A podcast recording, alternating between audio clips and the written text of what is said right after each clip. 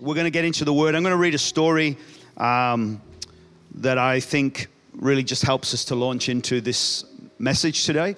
Um, the story uh, is fictitious, it's just uh, a story that really helps us to come closer to something that I really want to share with us today. Uh, the title of the message today is called How to Share Your Faith in This Season. How to Share Your Faith in This Season. Fantastic for response. Let me say that again. The title of the message today is How to Share Your Faith in This Season. all right, all right, all right, all right, all right, all right, all right. Okay, so I know the enthusiasm's there, all right. Um, for anyone who thinks that that was forced, it wasn't. It's just, it's just called second time. all right, um, let me read. A man cuts his finger one day doing some gardening, and his wife suggests that he goes to the hospital. After some persuasion, he decides to go. He arrives at the hospital car park, goes in to the entrance where he gets in. When he gets into the room, he sees a sign saying welcome and an arrow pointing to two doors. One door says emergency, the other door says not emergency. So he goes through the door, not emergency. When he gets into the room, he sees two more doors. One door says over 40, the other door says under 40. So he goes through the door that says over 40. He arrives in another room and it also has two more doors. One door says internal, the other door says external. So he takes the door that says external. He arrives in another room with two more doors. One says upper body and the other says lower body. So he takes the door upper body. He arrives in another room which has two doors. One door says serious and the other not serious. So he takes the door not serious and ends up back in the car park.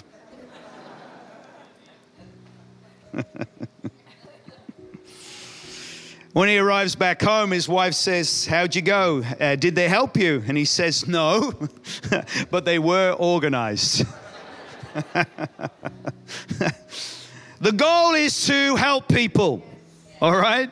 I'm not shouting, I'm just help, trying to make a clear distinction here. Our goal should always be to help people. And if you can be organized, double bonus. I love this story because everything's working. The doors are there, the communications are there, the labels are there, the giving envelopes are on the seats, the people are wearing welcome home t shirts, the lineads are there, even the digital technology for checking in the kids is working sometimes. The Wi Fi is working, the drummer's happy, the keyboard player is over there with his wife. Why are you sitting on your own, you two? Computer screen is working at the back, the sound mic is working, Connie's hungry. All our lovely friends from Rotterdam have made it safely to Berlin. So you can see a lot of things are working, but the question always comes down to but is anyone being helped? And I like this story because it just really gets down to it. I want to have things organized. Where there's leadership, leadership always brings uh, people out of chaos towards order. One of the things is if there's a lot of chaos, I guarantee there's no leadership. So if you're on a team, it's chaotic, there's no leadership. I guarantee you can get that one for free.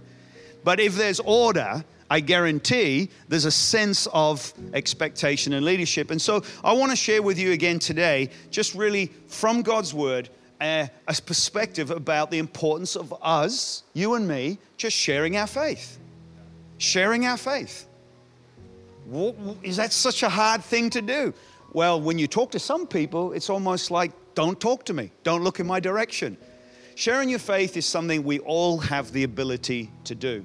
Every single one of us. If you know Jesus, if you've committed to Him, you've said yes to Jesus, you're following Jesus, you're a Jesus follower, you have the ability to share your faith in a profound way. So I want to talk to you about a situation in the book of Acts. I've got lots of verses on this, but because of time, I'm only going to focus on one of them. And I really want to share with you just the importance of what happens when we decide to share our faith no matter where we are, no matter where we've come from. And if we're willing to share our faith, how does God use that profoundly for his kingdom, for his purposes? And so I'm going to read to you from Acts chapter 11, verse 19 to 24. Um, this is again the story of the Holy Spirit in the church. It should be called the Acts of the Holy Spirit, the Acts of the Apostles, the Acts of the church, whatever you want to call it. The book of Acts is very much about the Holy Spirit working in very unusual situations and also working in very ordinary situations. But one thing about this story is that there was a tendency for culture to get in the way of what God was wanting to do. And this story I'm about to read to you is when we put our culture secondary to kingdom culture, how God uses it in an extraordinary way. Everyone's got a culture, everyone grew up somewhere, everyone's come from somewhere. And we've got to all realize that culture in itself is not an enemy to God. It's just that if we're not careful, cultural narratives can get in the way and could start limiting what God wants to do. So let's have a read and let's find out what's going on. Meanwhile, the believers who fled from Jerusalem during the persecution after Stephen's death, Stephen's death, traveled as far as Cyprus, Antioch, spreading the good news, but only to the Jews. However, some of the believers, say it with me, some of the believers, some of the believers some of the believers who went to Antioch from Cyprus and Cyrene also gave their message about the Lord Jesus to some Greeks. And the Lord honored this effort so that large numbers of these Gentiles became believers. Some of the believers stepped out of the comfort zone, out of their cultural zone, and they stepped into the calling zone and they actually did something unusual. They talked to people that were from a different background. Now, most of us would look at this and miss it. We're not really aware of some of the cultural tensions. The language in this New Testament letters often are insiders, outsiders, or you could say Greeks, Jews. And we get insight from Paul uh, through the letters of the New Testament where we are all basically united around Christ. So there's neither Jew, Gentile, male or female, slave or free. We're all found common ground in this person of Jesus. So what I am trying to say here is, is that they, whoever they were, but some of them found themselves being used by God in an unusual way because they were willing to share their faith with someone that wasn't in their group. Someone wasn't in their tribe. Someone wasn't from where they were from.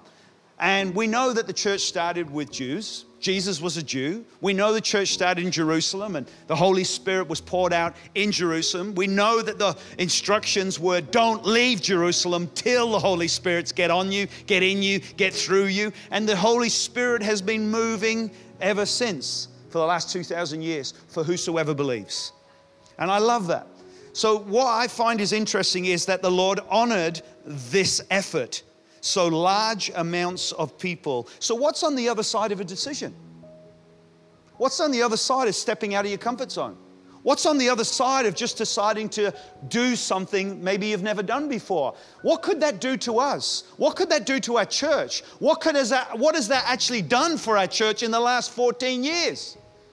We've got to be willing to step out of the comfort zone into the calling. Joyce and I left London where things were comfortable and it became uncomfortable because we had to now step into the calling. And I pray for all of us that we will be willing to live a life of mission and calling no matter where you are, no matter what your job is right now, no matter what your studies are. You're on mission. You're on mission. You're here for a mission, you're here for a purpose, amen? So they spoke to people and God honored their effort. When the church at Jerusalem heard what had happened, they sent Barnabas to Antioch to help the new believers. So there's an acknowledgement that new believers need help. And when he arrived, he saw the wonderful things that God was doing. wonderful things that God was doing. I wonder how many of us, when we see salvations on Sundays or we hear the report of salvations, not one Sunday goes by where we don't see people give their lives to Christ. I wonder if we are going, wow, look what God is doing. That's one of the values of our church, that we will be a house that honors salvation. And, and I think it's something we've got to be careful of that we don't become so familiar that we forget to rejoice again that there is salvation and the working of salvation through not just the individuals, but through the collective. A healthy local church will always be a magnet to a lost, dying generation, 100%. So, this is why we've got to always stay outward focus. So, Barnabas was excited and he was there and filled with joy and encouragement, and he encouraged all the believers to stay close to the Lord, whatever the cost. So, Barnabas came in to help them to say, hey, I know now you've met Jesus, but stay close to Jesus no matter what the cost. And sometimes you've got to pay a price to stay with Jesus. Sometimes you've got to walk away some friends. That's my story. I came to Jesus at 23, and not all my friends were shocked. I was the worst of the worst in the sense of I wasn't a bad guy, I was just selfish. But the point I'm making is I was just like most people, just my world was really about me. I just made it look like it was about you. No response to that one. Okay. I, I, wasn't a druggie. I wasn't this person. I wasn't a criminal. I wasn't that. I was just a human being lost. But what I am trying to say to you is when, my, when I said to my friends, I'm now going to Jesus, I'm, I told my family, uh, they were all shocked. I was the least person that would be a church person because I never grew up in church. And so I started going to church and I'm, I've, I've met Jesus, I've encountered Jesus. And I remember all my friends coming and they were like, this is, we just got to see this for ourselves. They all came to church. And eventually, after a couple of years, I, I, met Joyce after six months. Then we started dating for two and a half years. And then eventually, we got married. Some of my friends, not all of them, some of them had already departed by then. So some of them actually came to my wedding. They were like, Yeah, we're coming. We just can't believe this is happening. And I remember them coming to the wedding, and, and I'd say yes to Joyce, Joyce. And, and, but what I'm trying to say to you is from that day on, I never saw them again. They chose to go their way. And what I'm trying to say to you is, is that he encouraged them to stay with the Lord no matter what the cost is. If you're going to stay with Jesus, you're going to have to make decisions about who you hang with. And this is where it gets tension. Well, how am I ever going to win anyone to Jesus if I'm all only hanging with Christians? I'm not saying that you stay with the Christians all the time. It's stay with the Lord. Amen. Stay with the Lord and let Him be the compass and the wisdom in your life for who is around your life. It's not about I'm only with Christians, because seriously, you can become a follower of Jesus and within three years become so self righteous, you're useless for nothing. Did he just say that? Yes. No, because there's nothing worse than becoming a follower of Christ and then everything is just, everything's just like, you can become so insular you go to church now, you know the songs, you've bought the CDs when they were alive. You can be so provided for as a Jesus follower that you actually have zero impact on the world in which you live. I think sometimes you can get so church churchy and so Christian Christiany that you completely lose this revelation that God wants to use you to be a bright light for someone else. I'm not asking for you to stay in a toxic environment, but sometimes we give up too quickly when it gets a little bit too tough. And let's not be a generation that are known for our quitability. It got hard, quit. No, no, no. You can't just quit. Your character will never be developed if you just quit. You got to push through some things. You got to learn to hold on to the Lord and let Him walk you through these things. So I love that Barnabas was giving them great advice. And it wasn't even advice, I believe it was wisdom. 20, uh, verse 24 Barnabas was kind and encouraging person, full of the Holy Spirit, strong in faith. As a result, look at what happened. Large amounts of people were added to the Lord.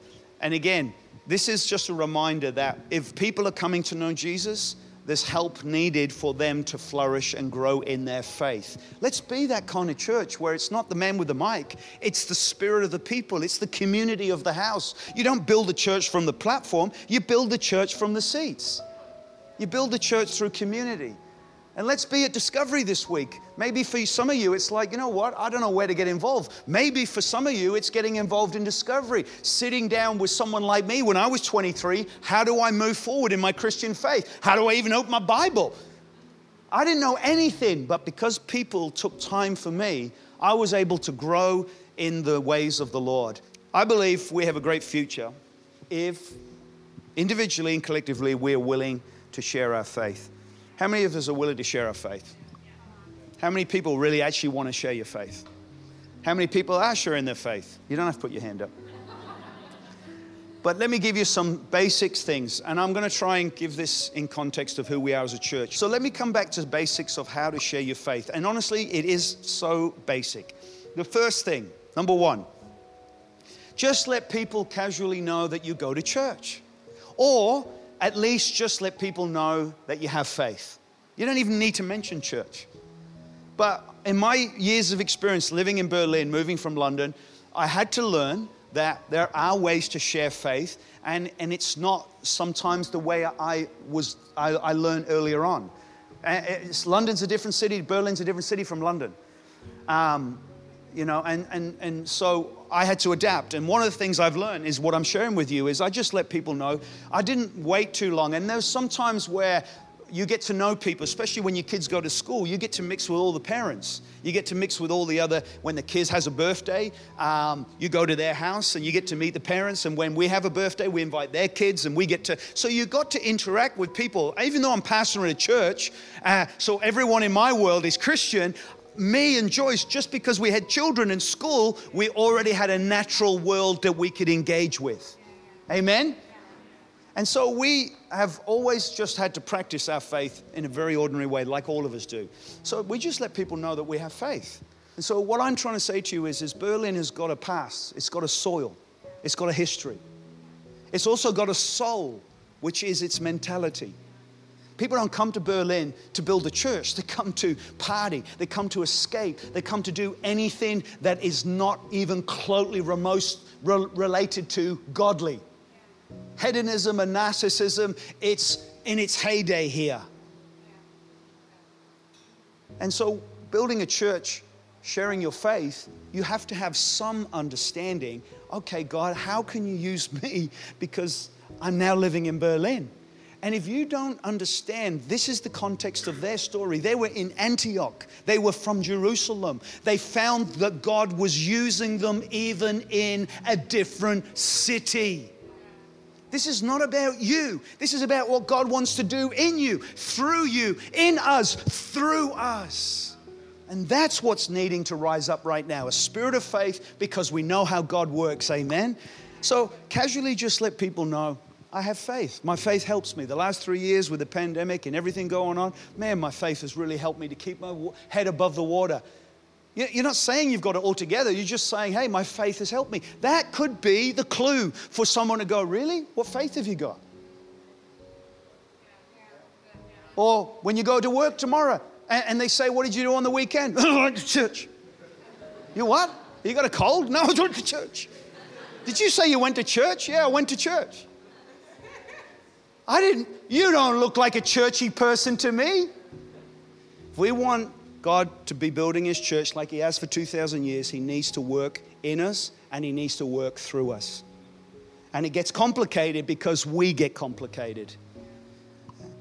Sometimes over the years, someone would ask me, Pastor, what's the evangelistic strategy for the church? And I would always say the same thing you. You are the strategy that God has always used. And if you work, He moves. And why is that so complicated? It's not. It's just how God works.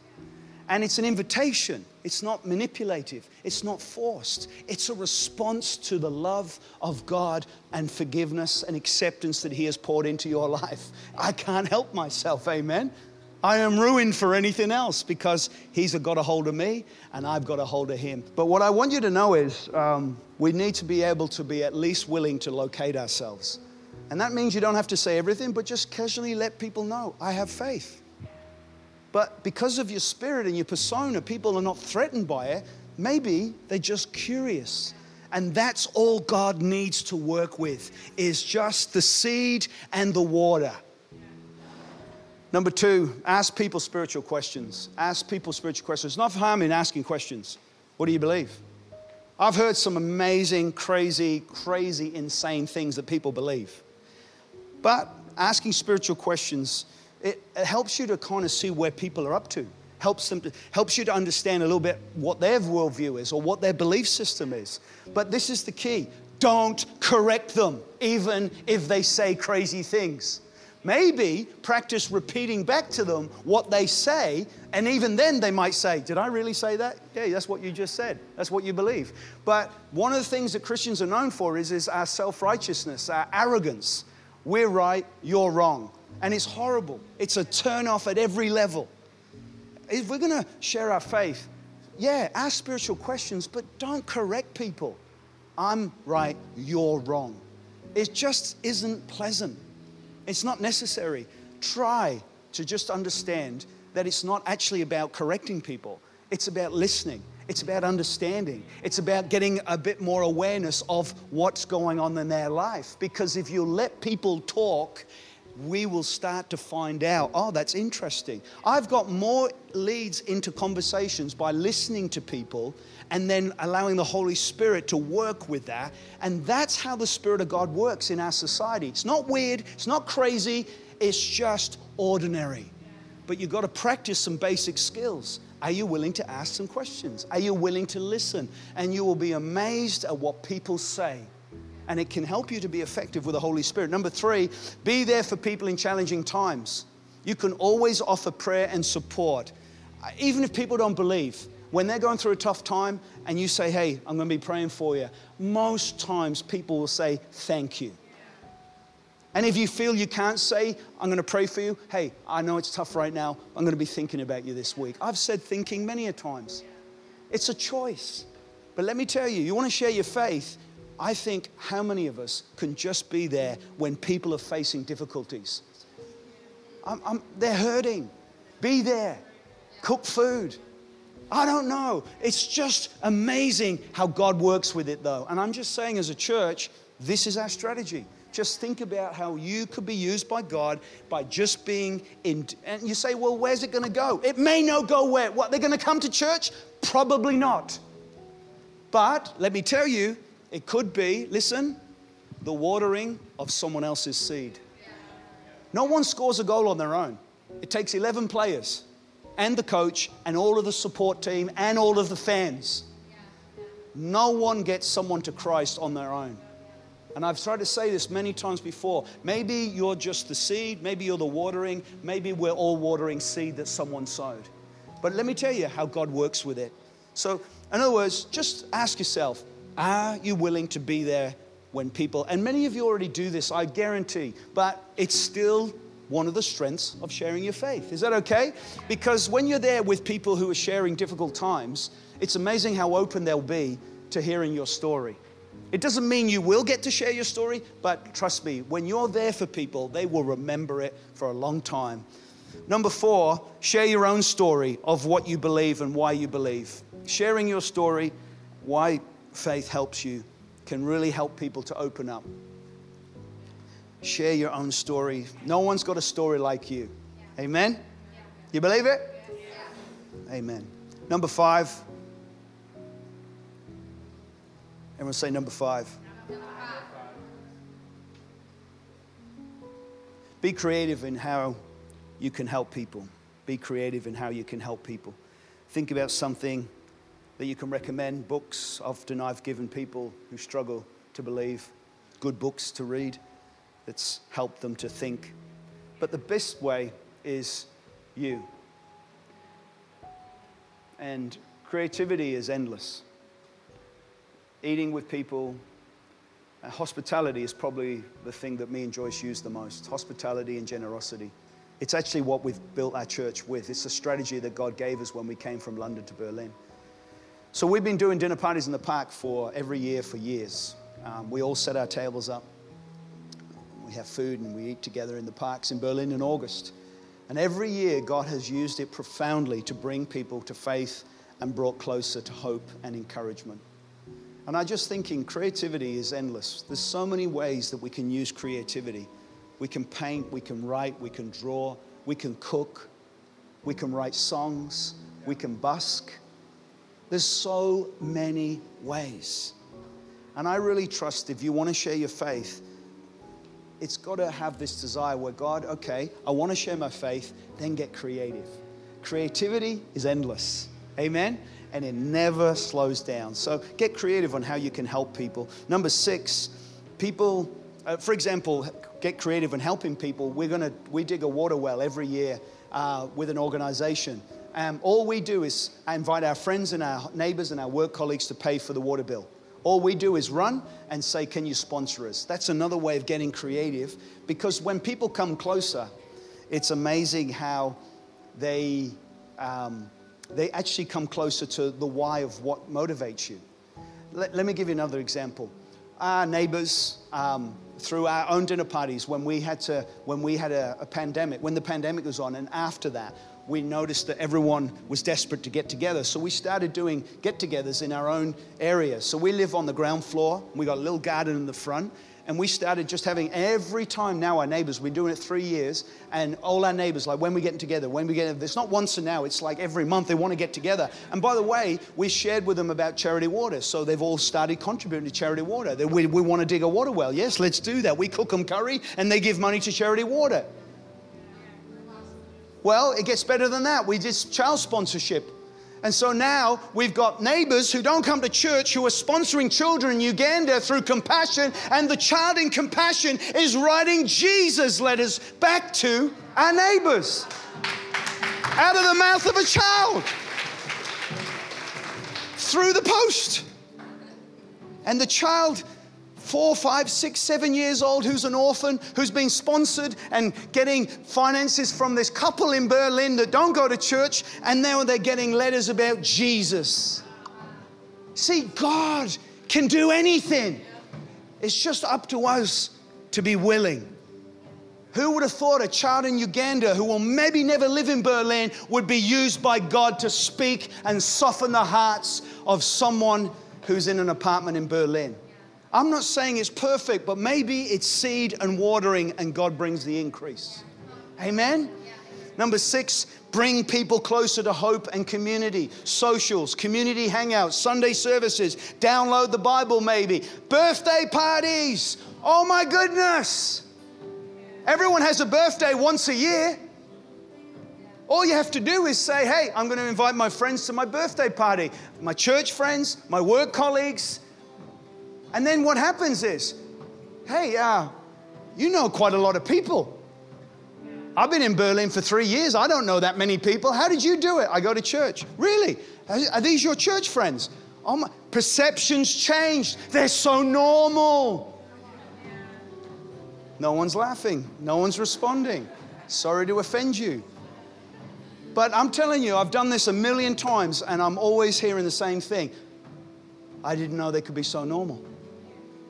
And this is the point God has always worked with us as a church in bringing lost sons and daughters home through our normalness. But the thing about our normalness is connected to a spirit of faith. It's connected to hospitality and generosity. It's not a program. We're not a cult.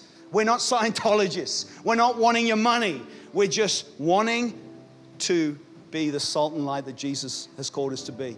And I want you to understand that Bringing people closer to hope and community is something that we all can do. Baby dedications is a great chance to bring people who wouldn't come to church and celebrate the dedicating of their children, and it happens. It doesn't mean they're all going to come back to church. It just means that my perceptions have changed. Oh, wow, I thought this and now I think differently. Some people don't even come to a church, but they'll tell all their friends, go to that church. It's amazing. Mark and Joyce are amazing. I'm always a shock that you would recommend your friends to come here and you think we're amazing, but you don't come yourself. But that's the way it is. That's the way it is. Number seven, the last one.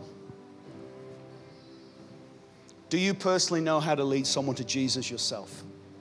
Have you ever personally led someone to Christ? I believe every single one of us can experience the joy and the privilege of being able to lead a lost son and daughter back to Christ. We have this idea about going to a foreign land on mission to speak to people we don't know, we've never heard, we've never seen, we don't know their context. And does God do it? Yes, of course He does. Of course, there are people that have been used by God. God's not limited, but let me tell you the dominant way God has brought lost sons and daughters home. He uses us on our everyday lives. It's harder to share your faith with people who work with you, live with you, who see you every day in the bike lane, when your app doesn't work, when you're trying to get the miles and more car opening, when you're down at the groceries and you're buying, and I hear this little voice behind me, Hello, Pastor Mark. Oh, I got a reminder, I got to be nice to everyone wherever I go. All I'm trying to say to you is winning people to Christ comes out of the overflow of a forgiven heart. It's your everyday life that God takes and says, Take this, God. I don't believe we'll wake up every morning going, God, I want to win someone to Jesus today. I don't believe that's really what happens. I believe every day, here I am, Lord, do whatever you want. But let me tell you, is there a desire in you to share your faith? And there's seven points here, but trust me, there's lots more. But my prayer is that every one of you will have a deep desire to say, God, I know I'm a part of a church that wins people. I'm grateful for that. I pray for that. And I'm a part of that. But I also know that you've given me a unique story, a personal story, a personal faith. And I want to be able to share that in a meaningful, respectful, beautiful way. And there's nothing wrong with a prayer and there's nothing wrong with a desire, but watch what God will do with it. Just believe over the summer when we do volleyball uh, competitions in the park some people are like, ah, that's not spiritual enough. Do you know how the non spiritual things become our greatest blessings? People who have come to our church over the years, they came through the volleyball in the park. Why? Because they didn't come to a church service. They came to a volleyball in the park because they like volleyball. And while they were hanging out playing volleyball and eating and drinking and hanging out with normal people, their perception of Jesus and his church was changed. It might have been a seed, it might have been a watering, but God will bring the increase. He just needs us to be normal. Take your everyday life and present it before the Master as an offering. That includes volleyball. I go to this great church where the pastor encourages us to play volleyball. Yes. the pastor encourages us to eat together, to have barbecues, and to set up tables in the park and to fill it with delicious, yummy food from all around the world. Yes, I love my church. Don't get so spiritual you become useless. It's not one or the other, by the way, it's both. But if you're going to be effective in bringing lost sons and daughters home, follow the example of Jesus. And I really want to encourage you. As a pastor leading an amazing church, I know what our future looks like.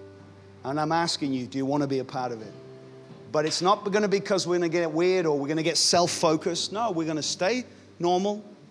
We've all got things that we're working out with Jesus, but He does use us even while He's working on us.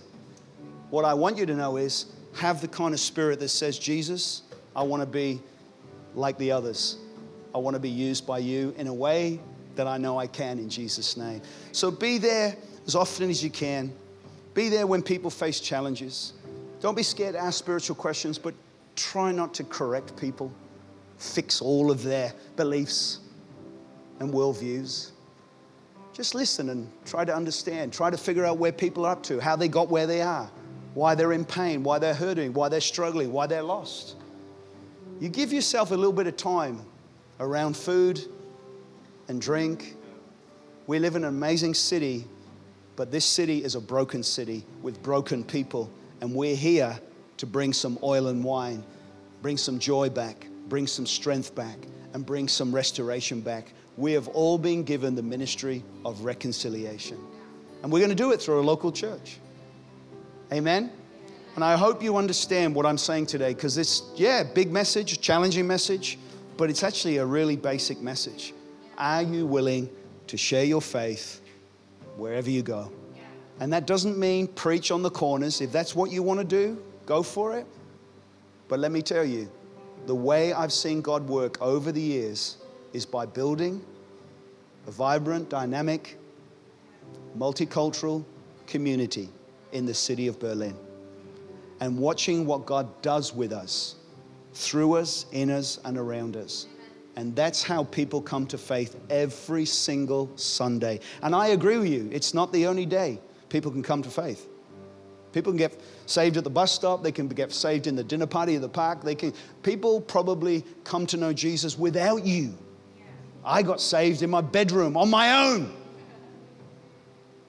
Because the Spirit of God turned up in my life and I didn't know what that was, but I knew something was happening. And then a few weeks later, I was invited to a church. So let me finish with this, okay? And I know I've taken a lot of time today. But I met a guy, a few guys, a few months ago, a few years ago now.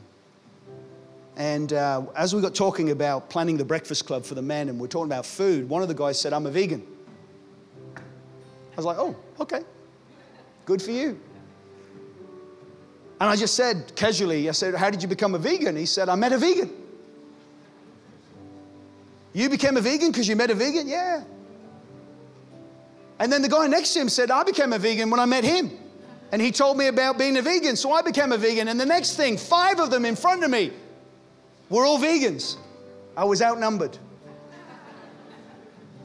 And I just thought it was so interesting I said, Tell to me, how did you become a vegan? He said, Well, I met this guy, and this guy told me about this, and now I've got these restaurants I can go to, and there's a blog that we all support each other, and there's a community now of vegan people that we can all hang out with each other and we can learn from each other. There's an awareness now, there's websites I can go to. So, my ability to sustain my decision to be a vegan is well supported in Berlin because there's more of us.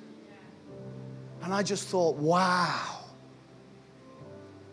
I wonder if all of Berlin is going to become vegans. Hey, it's possible. But let me tell you why I'm sharing the story because how do you think people become Christians? How do you think people become Christians? I became a Christian because I met a Christian. Or is your story going to be, I met a Christian, that's why I'm not a Christian? Turn to someone next to you and say, ouch. Listen to me, you don't have to do anything you don't want to do, but the spirit of the message is others stepped out of their comfort zone and reached out to the Greeks, the Greek speaking people, and God honored their effort. What could God honor when we get together in the parks this year? What could God honor as we gather as a community of ordinary people from all walks of life? What could God do with us through this summer?